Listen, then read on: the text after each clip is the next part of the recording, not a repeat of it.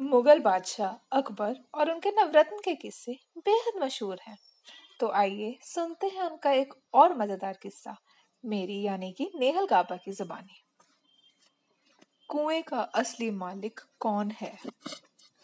बादशाह अकबर के दरबार में बनिया रहता था। बनिया के पिता की मृत्यु के पश्चात उसकी खेतों की देखभाल करने वाला कोई नहीं था। इसलिए बनी ने निश्चय किया कि वह उसके खेत के पास का कुआँ बेचकर पास की ज़मीन पर एक फैक्ट्री खोलेगा। यह बात विचार कर उसने अपने खेत के पास के कुएँ को एक किसान के हाथ बेच दिया।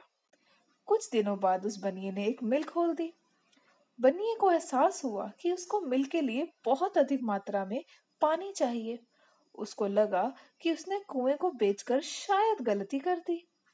बनिए ने दिमाग लगाया और अगले दिन का इंतज़ार करते हुए सो गया।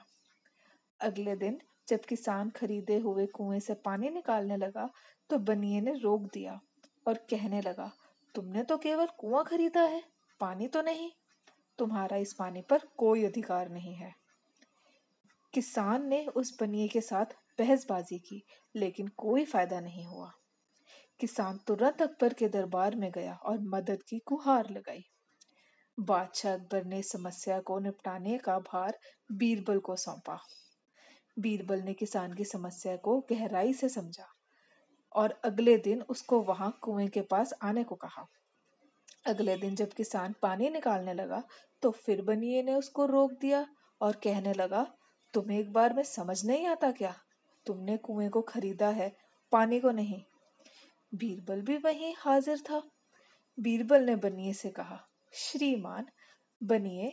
आप मुझे यह पा, यह बताइए कि इस कुएँ पर किसका अधिकार है? बनिए ने कहा, इस पर किसान का अधिकार है। जब यह इस किसान की संपत्ति है तो आपको इसकी संपत्ति में कोई चीज़ रखने का अधिकार नहीं है। जो अगर आप इसकी संपत्ति में कोई चीज़ रखते हैं तो आपको किराया देना पड़ेगा। अगर ये पानी आपका है तो आपको इसका किराया देना पड़ेगा कि आपको ये मंजूर है। बनिए की बोलती बंद हो गई और उसने किसी तरह मैं मैं कर जान बचाई और वहाँ से भाग गया। कहानी की सीख, जो चीज़ खुद की नहीं है, उस पर कभी अपना हक मत जताओ। आज नहीं तो कल वो वापस लौटानी ही पड़ेगी। Thank you so much for listening.